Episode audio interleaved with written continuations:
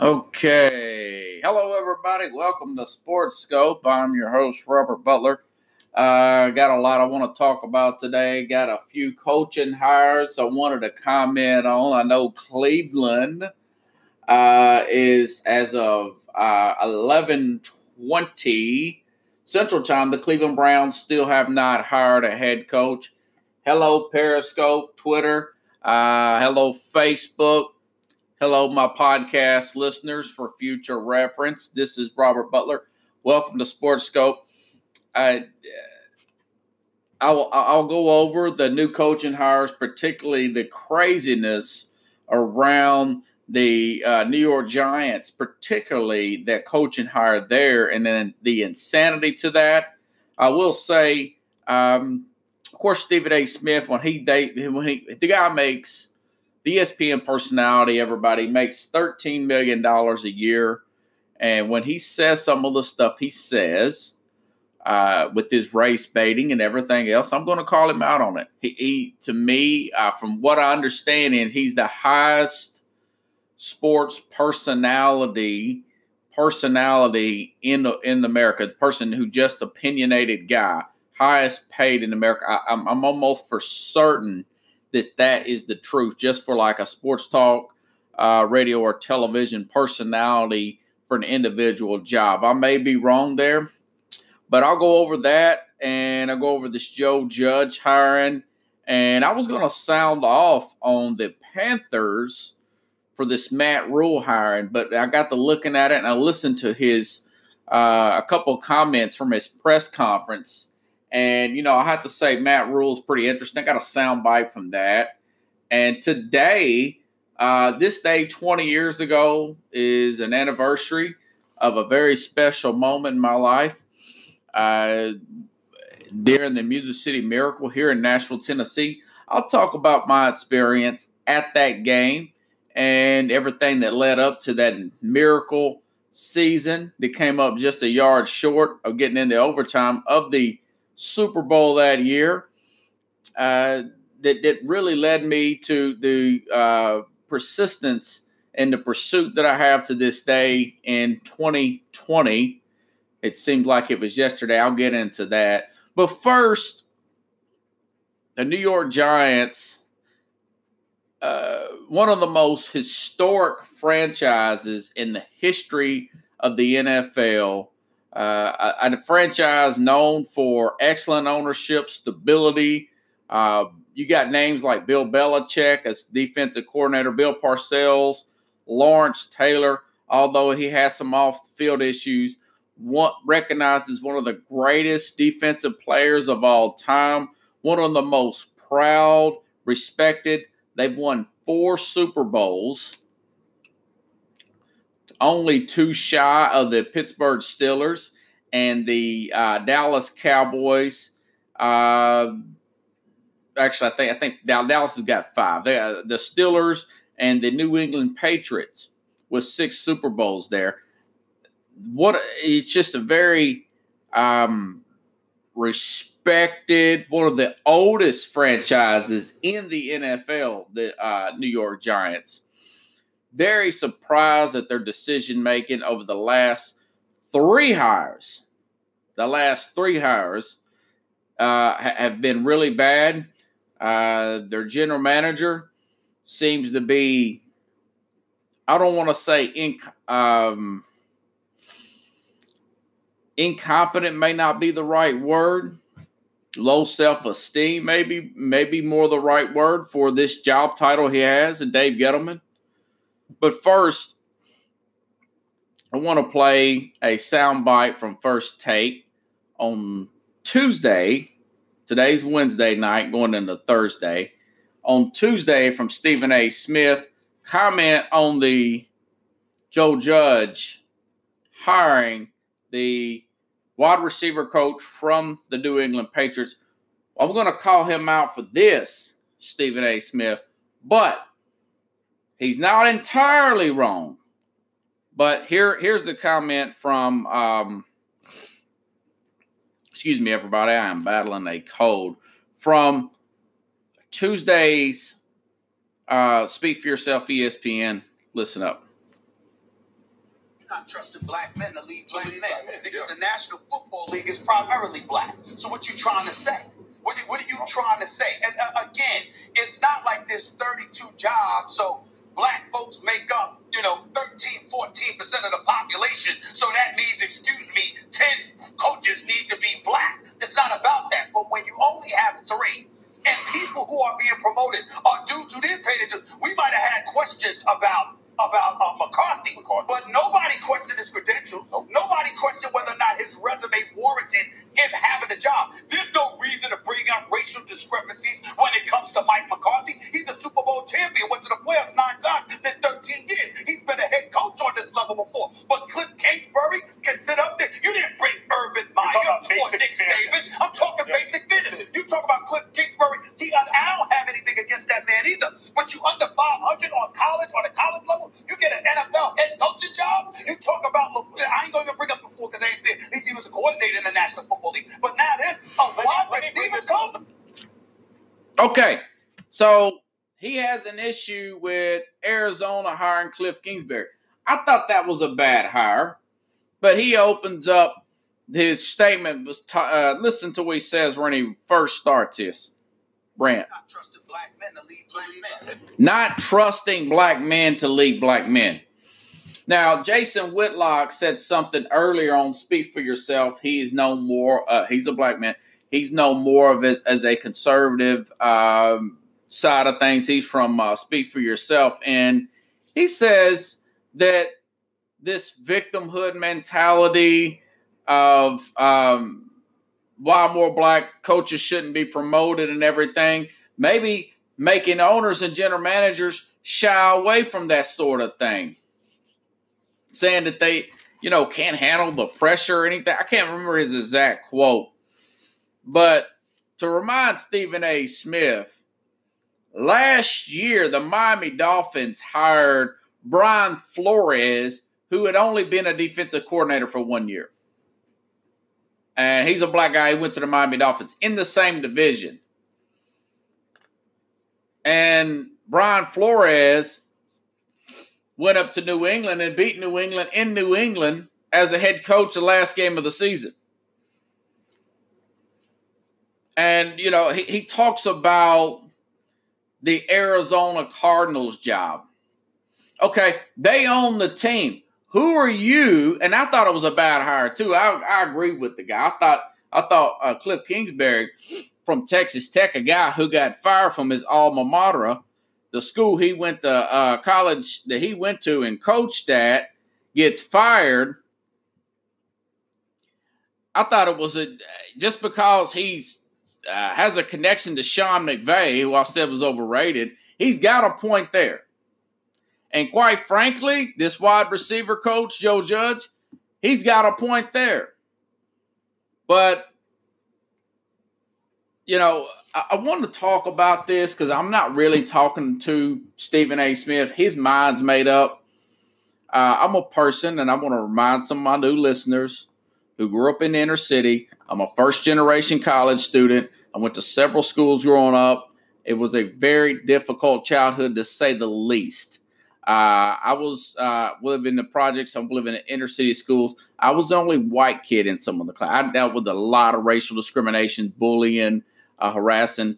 This I'm very much understating my upbringing because I'm not trying to get go there with this. But I'm talking to the uh, minority, white, black, whoever, anybody that feels disenfranchised in this country that in 2019, with the black unemployment being at an all time low, times have never been better for all races and nationalities. It is no longer hip. It is no longer hip to play the victim card.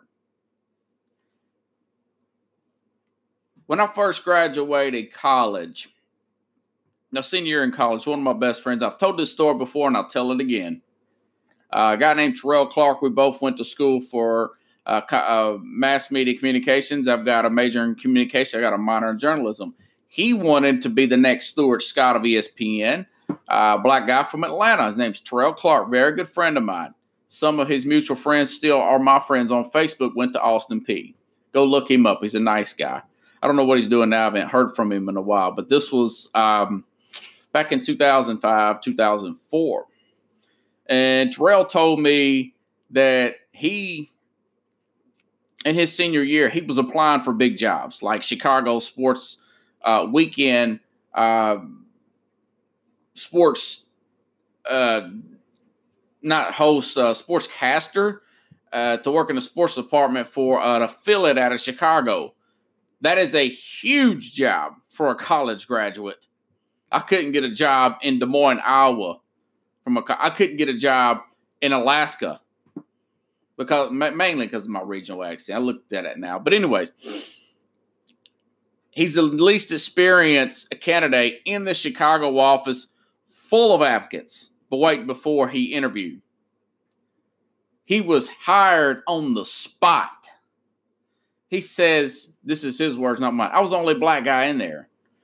I was the youngest guy in there by a long shot. These guys were all in their 30s and 40s. Terrell was 23, 22, about to turn 23. They offered him the job on the spot and he turned it down because he felt like it was a racial quota hire. That's his word, not mine. And me personally, I've told this story before. I, told, I said, Terrell, I would jump on the job, man. Do what all you got to do to get there. That's always been my philosophy. All means necessary.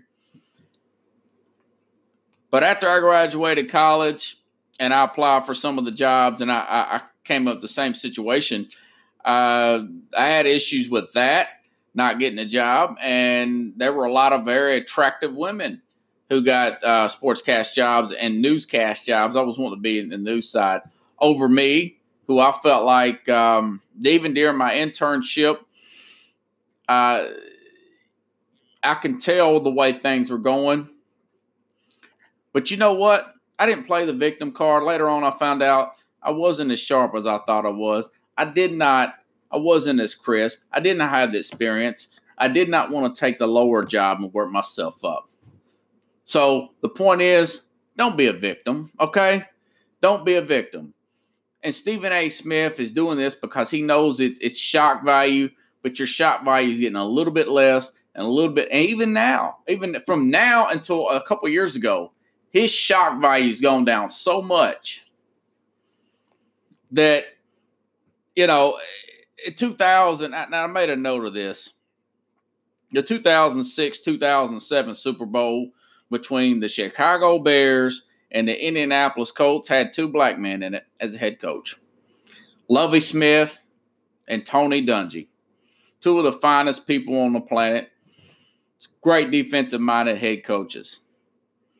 Um, last year, should I mind Stephen A. Smith? Uh, remember the quarterback issue with black quarterbacks and all that? Patrick Mahomes, MVP in uh, 2018, quarterback. Uh, this year, the odds on favorite is going to be Lamar Jackson. If it was up to me, I would vote for another black guy. His name is um, Russell Wilson. So it kind of defeats that argument. So he's running out of race cards to use. And then Marcellus Wiley said, Well, there's not enough black owners. Stephen A. Smith, his own words, not mine, and I've already looked this up 78% of the population is white, 13% is black. You know, uh, there was a note that I got in 2019, 41 I think it's like 41 of the 50 best shows broadcast NFL games were the highest rated games on TV. Now, I got that wrote down. 41 out of 50 NFL games, most watched broadcast games in 2019. That's a, according to Pro Football t- uh, Talk. Other words, it's the most popular television show so a lot of people like it from all different nationalities. I saw a commercial the other day where a, a lady, it's a woman head coach. So women want to be coaches in NFL. White men want to be coaches in NFL. But other minorities, Ron Rivera, Hispanic, He wants to be, he is a head coach in NFL. The best man win. Quite frankly, I'm not a big fan of the Rooney rule. You should not have to uh, interview someone just because the government tells you to. You should be able to do something whatever you want. It's your business. You you put it together. Michael Jordan owns the Charlotte Bobcats. He can hire whoever he wants to. You know? It's a free country. I shouldn't be obligated to give you a handout. There's a lot more Terrell Clarks in this world than it is Stephen A. Smith, but they're afraid to speak up because people like Stephen A. Smith have the media bull, uh, bully pit uh, to, to sound off. Get the job because you've outworked everybody, because you get up earlier and you work harder and you have the experience and you're the most qualified. Now, I'm sounding off on Stephen A. Smith, but switching gears here, he wasn't entirely wrong about this hire. Joe Judge, a guy that I thought was I thought it was a misprint. I thought I was reading about the New York Yankees because I thought that was Aaron Judge's story. So what are you talking about? New York? Yeah, that, you mean Aaron Judge? You mean the, the, the Yankees? We're not talking about the Giants head coach of receivers coach. Let's read this guy's resume. That's why I said Stephen A. Everybody is not entirely wrong. Okay, he's wrong about the race part, which he always is. But uh, this guy was a. He's my age. I'm, I'm a few months older than Joe Judge. He was a special team. He was a graduate assistant, Mississippi State, 2005. Birmingham-Southern linebackers coach. Alabama from 2009 11, special teams assistant. And, uh, and from 2012 to 14, a special teams assistant with the Patriots. 2015 to 2018, special teams coordinator. 2019, special teams coordinator and wide receiver coach, and our wide receivers are terrible. But he worked with Bill Belichick and, and, and Nick Saban. So if if I'm Dave Gettleman, who I'm predicting will be fired after the 2021 season, uh, season, Dave Gettleman, the general manager of the New York Giants, will be fired after next season. My prediction. What and, and like I say every every day, when I when I want to make a point on Sports Scope, everybody, what precedent are you going by? The Supreme Court all the way down to small claims court, appellate courts. The judges use precedent. The lawyers, the prosecutors use precedent. You know, we're talking about the Iraq, the Iran war. The president uses precedent ideas. The Congress says, well, no, you should, uh, we're using other precedent why you should go to us. Okay. What's happened before? How can we make this case? So, Dave Gettleman, I'm asking you, what position coach turned out to be a superstar head coach without ever being a coordinator? Let me ask you that. What's the precedent? Well, let me tell you what the precedent is. I've recently found in NFL history, and it's not going to be pretty. Okay? Joe Judge. Uh, the Cleveland Browns are looking for a head coach because they hired a position coach who was a coordinator for a cup of coffee for half a season. He was a running back coach. He was an offensive coordinator, Freddie Kitchens, for portion of the 2018s. He wasn't even a coordinator the entire season. He's been either tight ends or quarterback coach. Uh, they were six and ten. Uh, the guy embarrassed himself. He embarrassed the Cleveland Browns organization uh, with the Myles Garrett situation. Baker Mayfield's numbers went down, and they're six and ten with all that talent on both sides of the ball, not just the offenses. Remember, Myles Garrett was a number one overall pick and virtually unstoppable. Denzel Ward, excellent cornerback.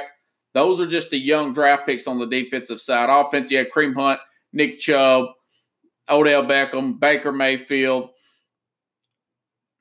Jarvis Landry. I mean, just loaded, loaded on that side. But uh, uh, Freddie Kitchens, one season, six and ten, cannot handle the job. That's one example. I'm out of Nashville, Tennessee. Everybody, uh, Mike Munchak. Excuse me. Let me get a sip of water. Mouth's getting dry. Mike Munchak was uh, hired by the Tennessee Titans to take over for Jeff Fisher back in 2010.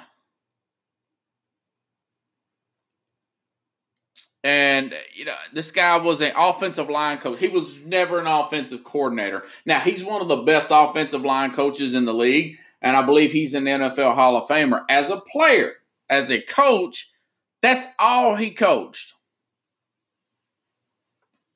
He was fired after three years, 22 and 26, under 500 record. And that's that's Mike Munchak from Tennessee Titans.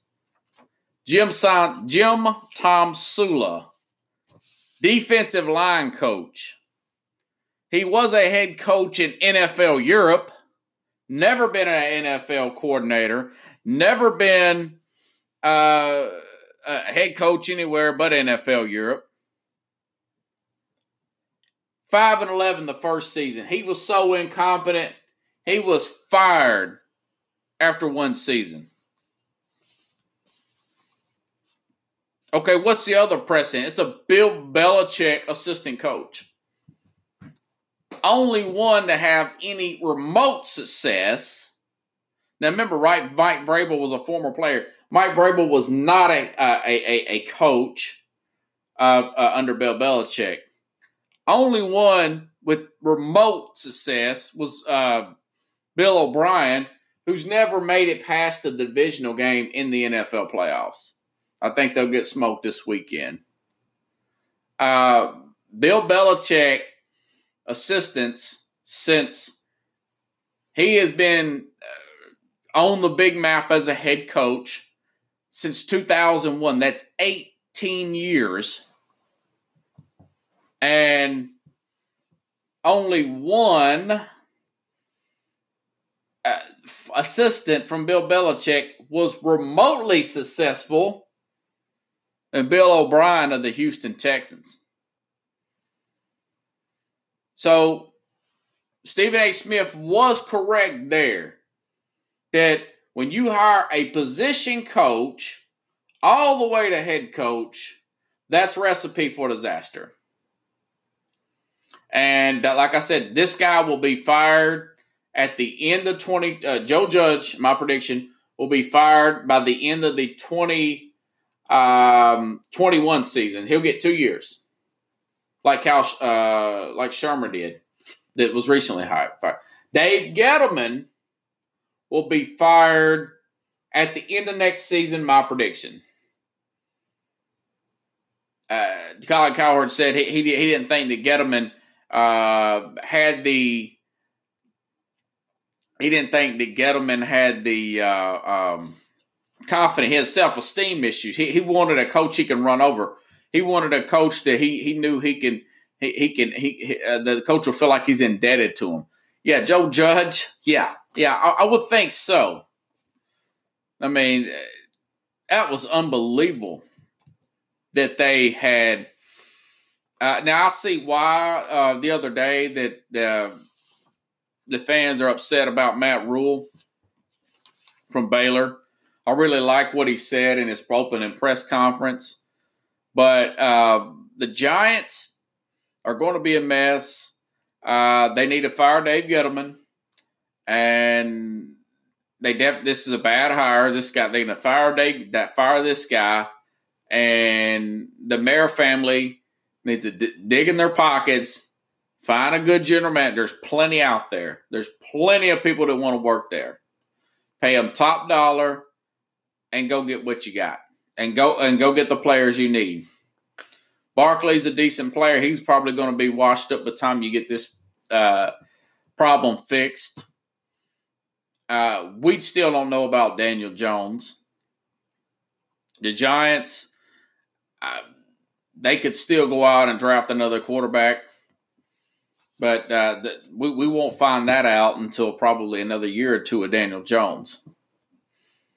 But that was the one of the worst hires by a great franchise. Now listen to this. Dave Gettleman used to be the general manager of the Carolina Panthers. Why didn't they hire Ron Rivera? Ron Rivera didn't want to work with him. Now it's not being reported, but that's my guess. Why, you know, so so the rival gets Ron Rivera. Ron Rivera goes to the Washington Redskins, had one of the worst 20 year runs of any team in the NFL since Dan Snyder took over. And he goes to the New York Giant, uh, to the Washington Redskins, as bad as they are, over Dave Gettleman and the Giants. There's something wrong with Dave Gettleman. There's something wrong other than the incompetent drafting that he's done. There's something wrong there. So I don't know what the deal is with the ownership of the Giants. I don't know if, if Mr. Um, Mora, Mayor, whatever his name is, the family, Mora family. I don't know if the son is is um, is distracted with business, other businesses other than the NFL team. A lot of the owners are. They got several businesses. Not everybody's like Jerry Jones. It's all in. Not everybody's like George Steinbrenner that was all in on the team. So there's something bad wrong with the Giants, one of the most respected organizations in all of football, up there with the Pittsburgh Steelers. Hold on, everybody. Let me switch out my time here. I think I was going to be on this this long. Podcast is back up and running. I have to switch over close to 30 minutes of my podcast. Okay, so bad hire for the Giants. Not to be a doomsday guy, but in sports scope, you get true serum, everybody. Okay. And that was a bad hire. This guy will be done in two years. Uh, the general manager will be fired next year. Hopefully, the general manager they let him uh, they fire him next year and just go ahead and fire this guy. Now, these position coaches, the good thing, Jim Tomsula uh, uh, 49ers and, and um, Freddie Kitchens were both fired at one. So if you're lucky Giants fans, You'll lose every game next year. And the president and the owner say, okay, oops, sorry, we made a mistake. Dave Gettleman, clean out your office. Joe Judge, clean out your office. I'm sure uh, Bill Belichick is still coaching. He'll, he'll, bring you back in to help out with special teams and the uh, wide receivers. Here's your money. Goodbye. Uh, thank you for your time. Here's your payout of your contract. Sorry about the mistake, Giant fans. We got the number one pick again. Now let's move forward. Okay, the other hire, uh, Mr. Tepper, is a fairly new owner of the Carolina Panthers, hired this guy out of Baylor. And, you know, I was going to everybody start dogging out this Matt Rhule guy because the two games that I saw him uh, coach were the Oklahoma game at Oklahoma, the Oklahoma game where Oklahoma they gave up a 25 point lead or some ridiculous lead like that. And then I see them play Oklahoma again in the championship game and they beat them again. Oklahoma did, Lincoln Riley. So I wanted to throw him under the bus and call him a reach. And then I went back and looked at what he did at Temple and he's won Coach of the Year last year in Big Ten. He beat Tom Herman with all that talent in Texas, even though it's a down Texas team, an under underachieved Texas team. He beat Tom Herman. He beat Matt Campbell, who I see as a rising star in the Big Ten for Iowa State. Uh, a guy that uh, a couple years ago beat Oklahoma in Oklahoma, beat a really good Oklahoma team in Oklahoma that got to the college football playoff. He beat Gary Patterson from TCU, great coach there. Matt Rhule, uh, you know, it says for his record, uh, career records like 47 and um, 43, which I wasn't impressed by that. But then I look, he only had two losses this year. and I look at all the losses they had the first year and where Baylor was after their firings and everything. This guy's pretty good. I mean, he eh, here's the thing. He's an offensive minded head coach, but he also coached linebacker. So he's familiar with both sides of the ball. He has a master's. Listen to what he says in his opening press conference. Very moving, very confident guy.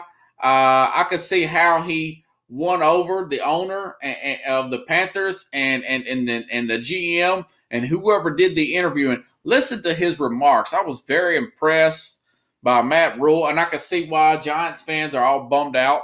He is a New York native, but there's something about Dave Gettleman that ran him off. He didn't even want to interview up there. Now, of course, he signed a $60 million seven year $60 million contract with 10 million in incentives at 70. I mean, it's starting, these salaries are starting to get so high and high. Eh, they're just out of this world, but it's just what free market capitalism does. What is your market? What does that mean? It means it's uh, what someone's willing to pay you. Somebody's willing to pay this guy $60 million contract. Okay, listen to this.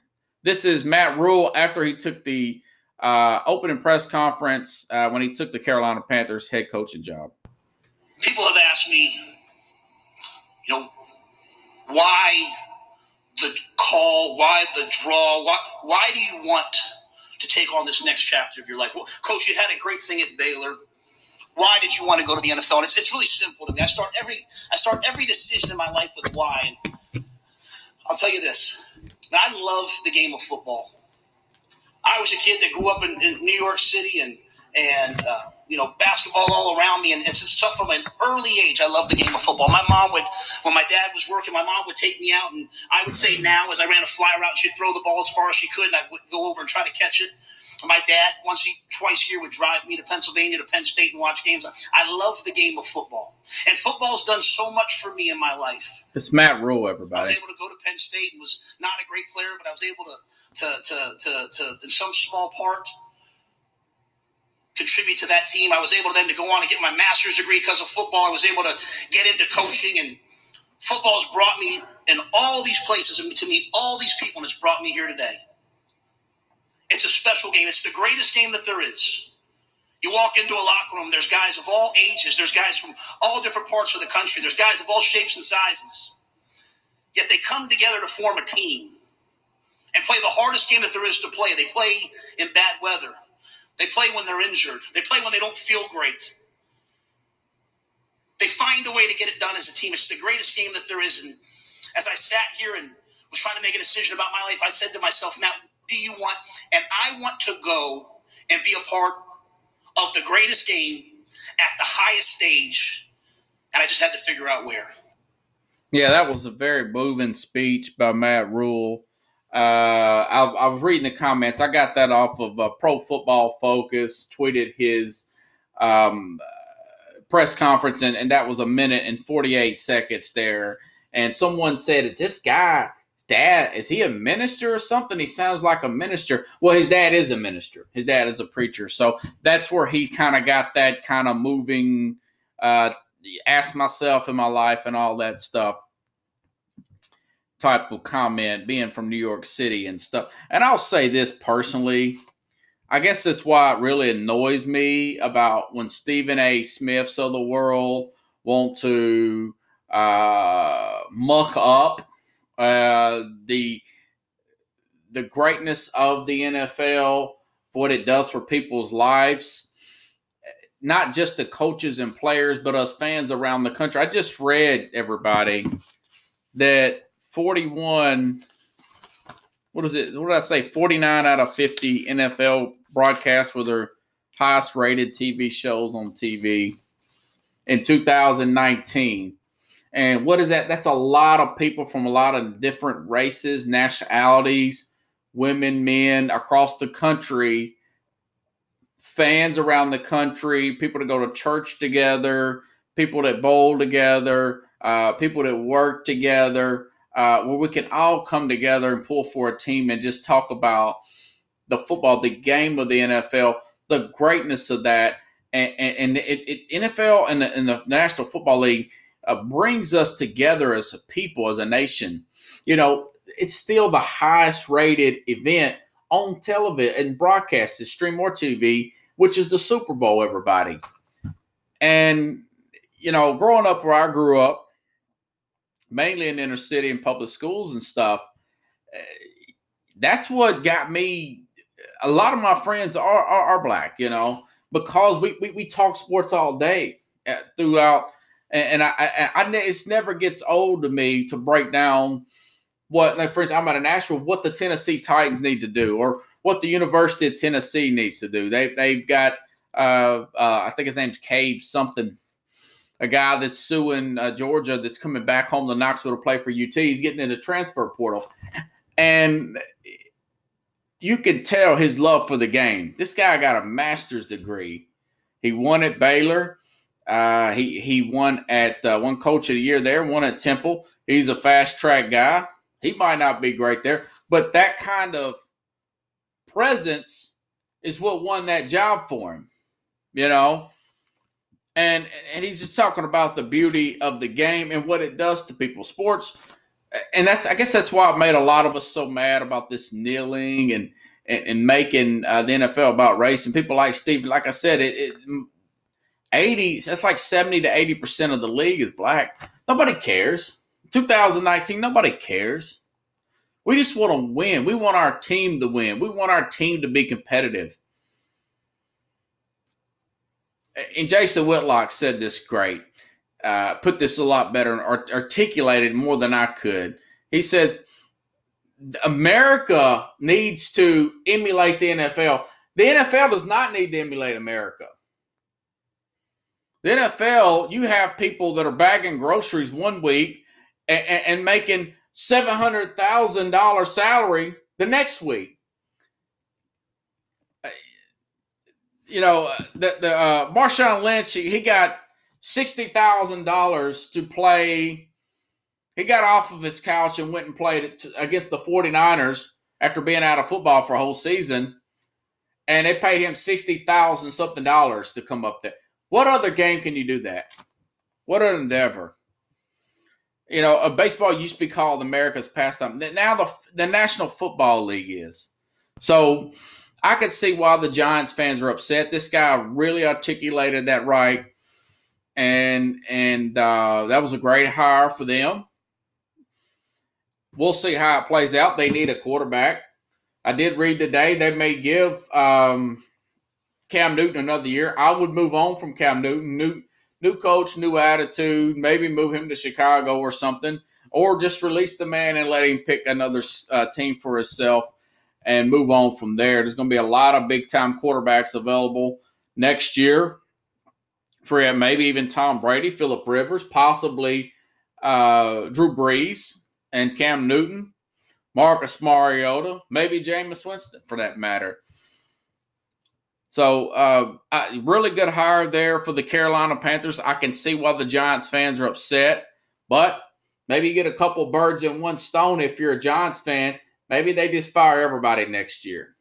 Somebody needs a swift kick in the rear end in the Giants brass. I don't know if, if it's, it's, it's a grandson or whatever. Whoever's calling the shots with the Giants, they need their head examined for for keeping with Dave Gettleman after this, and then him turn around and hiring that.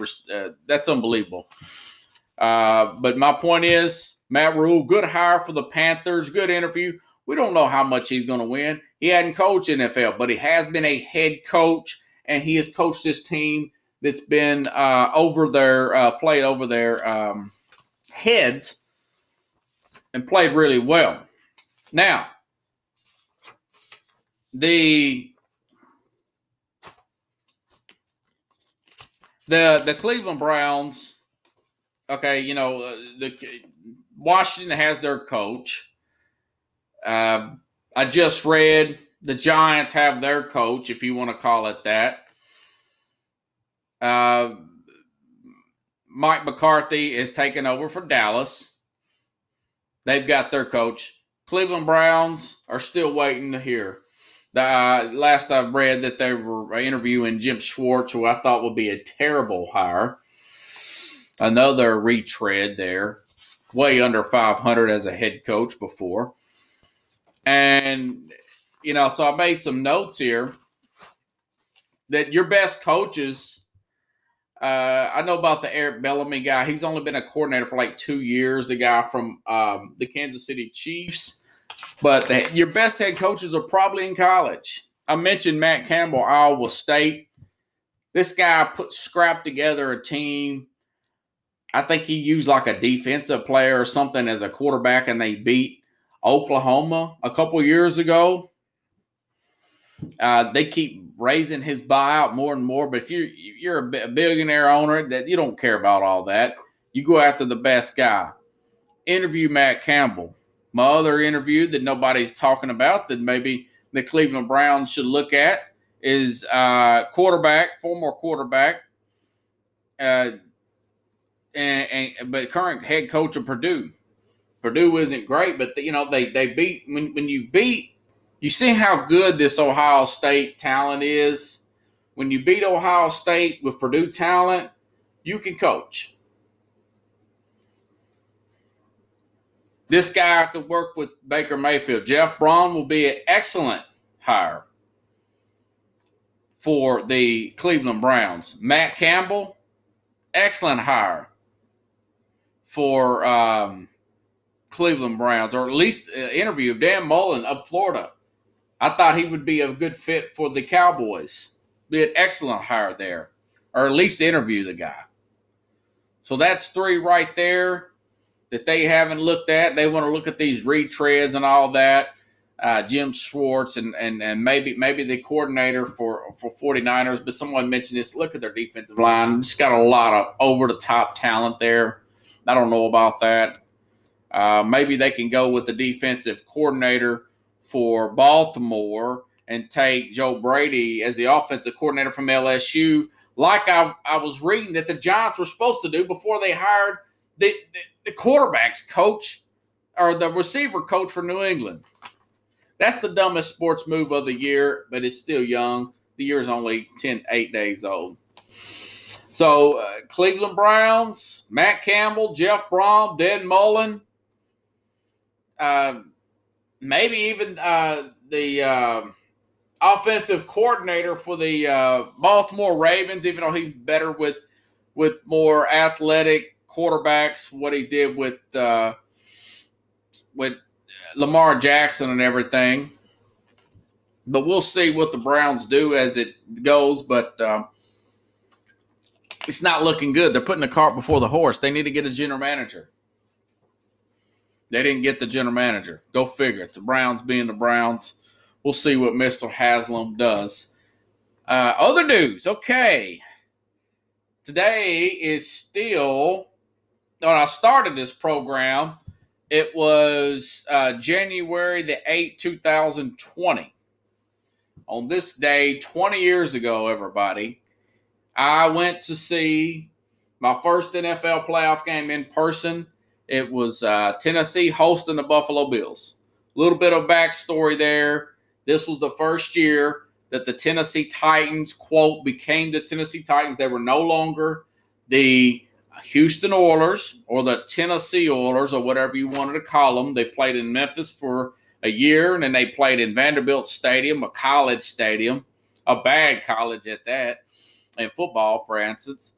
But this is the first year in the stadium first year with the new name, new attitude. Uh, myself and my ex brother in law, we went to the very first game that year with Steve McNair, Eddie George. Uh, they they hosted uh, uh, Cincinnati Bengals. Tennessee wins in a last minute field goal. Very exciting game. Very excited season. Tennessee makes it all the way to the playoffs as a wild card with 13 and three season. Uh, Jacksonville Jaguars that year under Mark Brunell and Tom Coughlin, if you all, some of you all may remember, had a better record. They won our division. They were 14 and 2. Their only two losses were to the Tennessee Titans that year. So this was in January of 2000 or January of 2000. Uh, this was back when the internet wasn't the end all be all, it was out was the end all be all. So I got in line at 6 a.m. I want to say on January the second or January the third to wait in line for these tickets. It was very cold. It was 27 degrees outside. I don't know why I did what I did, but at 18, I didn't really care. I waited in line and I got the two tick. I got I got uh, I had a hundred dollars in my pocket. I had two 45 yard line tickets, and I think they were. I want to say they were at the 45 yard line upper level tickets. They were like 45 dollars a piece, and a person offered me. Uh, this was a big thing here in Nashville at that time. They were uh, the line was huge. There was probably hundreds of people behind me. Uh, the local media was there radio stations were there giving out tickets. It turned into an event on a cold January morning. I want to say it was like on a Tuesday. The game was on a Saturday. And I remember getting the tickets, and a guy offered me double the face value.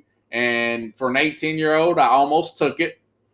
But I told my brother I wasn't going to do it. I got interviewed on TV. I remember saying, Thank you, Jesus. I was so excited to go to this football game and going to that atmosphere was electric walking in. Um, bought a t-shirt, bought a shirt at the stadium. It was 41 degrees and cloudy that day. I remember the whole details of that day. And I remember the people in front of us, this guy in front of us, uh, myself and my brother-in-law, Michael, who watched the Sports Scope, uh, was talking about how the Tennessee Titans were overrated. The Jacksonville Jaguars are going to win the Super Bowl that year and this guy and his girlfriend walked out of the game. It was 16 seconds to go. Tennessee, uh, Buffalo went down, got a field goal. Tennessee was down in the game. They were down uh, 16 to 14. They had three timeouts left, 16 seconds. I told my brother-in-law, I said, Mike, let's just stay here. I just don't think I can't see the season ending like this. Let's see what happens. We had a good Al Del Greco was a really good kicker. So the kickoff happens. Uh, we start to see the play develop in the stadium. We're starting to cheer. We're starting to jump up and down. Uh, we're starting to hug people in the stadium as they're starting to go in. Kevin Dyson's going in for the touchdown. He scores the touchdown. And we're hollering and screaming, thinking that there's no way it's going to get called back. And we didn't know that the, the, the booth was reviewing it. And then once we got the, the Buffalo's viewing it, we got all quiet. And then the the ref comes on and he says it was it was a not a forward pass. This was a lateral pass. Touchdown Titans. We're saying whoop, there it is by tag team. We kicked the ball off to them. They threw the ball around a couple times. Tennessee did, or Buffalo did. Uh, Tennessee wins the game. We are hugging people in the stadium we don't know. We leave the stadium, we're still cheering. Uh, we're hugging people in the streets. You would think World War II was over with. And then, of course, later on, you know, the media put this Music City Miracle title on that play. And I was actually thinking to myself, especially since we made it to the Super Bowl that year. It snowed during the AFC Championship game, and my nieces made a snowman outside. And I told my brother in law, I said, if the Titans make a Super Bowl, if we could beat Jacksonville one more time and get to the Super Bowl, I'm gonna dive right through that snowman outside. Like a like Pete Rose diving in on the um, uh, uh, at home plate to, to, to win to win a baseball game, you know, to, to knock over the, the the catcher. You can't even do those plays now. And of course they did, and I dove through. It was 25 degrees outside. I dove through that snowman, and my nieces are crying because they made the snowman. My brother-in-law is laughing, and you know the next week. Uh, Tennessee goes to the Super Bowl, and I remember him telling me he had a dream that Tennessee lost. I said, "No, it's a miracle. God wants us to win." And uh, I've never been so down in in my life sports wise when they uh, came up a yard short. Uh, just the score that, and it was Kevin Dyson. Unfortunately, that could not get that ball over the goal line. Now, remember uh, a few months ago, Jeff Fisher talked about all the injuries that the Titans had. They rallied back from 16 nothing in that Super Bowl to tie it. And um, kind of remind me of Deshaun Watson. Remember, he came back 16 to nothing on Buffalo and came back and won this game, you know. But uh, Jeff Fisher says, you know, we had defensive players got hurt in that game. And, and Clay Travis asked him in a podcast interview, he said, So what? So would you would have went for two? And he's so concerned. He said, No, I would have went for one. And I thought to myself, that's why you never got a Super Bowl. Scared money don't make no money. Don't play scared. You know, if you score, if the Titans score that uh, touchdown there, it makes it um, it, it, cuts it, it cuts it to a one point game. You got Steve McNair, you got Frank Wycheck and Eddie George. Spread them out. Steve McNair running in It'd be the greatest Super Bowls of all time. But that didn't happen. Uh, you know, Rams were probably the better team that year. If you look at their offense and everything, every statistic, Tennessee just played way over ahead, played with a lot of motion. But I tell you what, that was 20 years ago, and it seemed like it was yesterday. It was a special moment for this city. It was a special moment in NFL history. It's recognized as one of the last I checked, one of the top 10 plays in NFL history. Now, there's people like Marcellus Wiley who played for that Buffalo Bills team to say that was a illegal four pass. The people in Buffalo who are biased say that's illegal. Uh, experts have looked at that a thousand times. That was a lateral pass. It was been broken down, computer animation, all that stuff. It was a lateral pass. Get over it. Tennessee didn't win the Super Bowl that year, anyways. But that was a great moment. Uh, like I said, you know, the NFL, the love of this game really brings people together. It's a uniter, not a divider. And that's why I wanted to keep politics out of this as much as possible. I'm a person of faith, but I go around preaching to people when I'm watching the game. You know, I watch the game. I don't want to sell nobody nothing. I remember watching that movie, um, Pursuit of Happiness, Will Smith. His character, through all these gyrations, he was very risky. Got to the CEO to take him to the football 49ers game, and they got to sit in the box seats. And this guy didn't have a place to live, but he's sitting in the box seat. He's still trying to sell him something that he's still trying to um, get him to invest uh, in his portfolio. And the guy says, lighten up, man. I'm not going to do anything with you like that. But he got some other cards. He got some other business. But the character of the, the executive, he just wanted to watch the game. It's an escapism, you know? That's what he was getting at. That was what that other person's care. And I understand that. So that is all I have for today. I just wanted to, you know, uh, share that special moment. It, it, it was one of the um, more interesting years of my life, that senior year in high school. Uh, the, the Tennessee Titans that year had a better parade afterwards than the, the Super Bowl champs. We had a bigger parade. Uh, we really appreciate our football team here. A lot of fun. I, I cut class to uh, to go to that parade for Tennessee that year. I don't know if that'll happen this year. I, the way I look at it right now, it looks like the Ravens. I think the Ravens will beat them, probably cover, but I'll break that game down on Friday night. Maybe a little bit later start, but we'll get it started. So that's when I'll be back on. Guys, if you like this show, please share it, uh, retweet it, share it on Facebook, Twitter. Uh, you could share it on, uh, you share one of my podcasts here on, uh, you see that Spotify. I'm on Spotify. I'm on uh, anywhere you want to podcast, Google Play, Apple, whatever, through the Anchor app. So that is all I have for tonight. Have a good night, everybody. And again, my quote of the day is the world don't owe you anything. Go out and earn it. You'll appreciate it more. And don't be a victim in 2019, okay? Have a good night, everybody.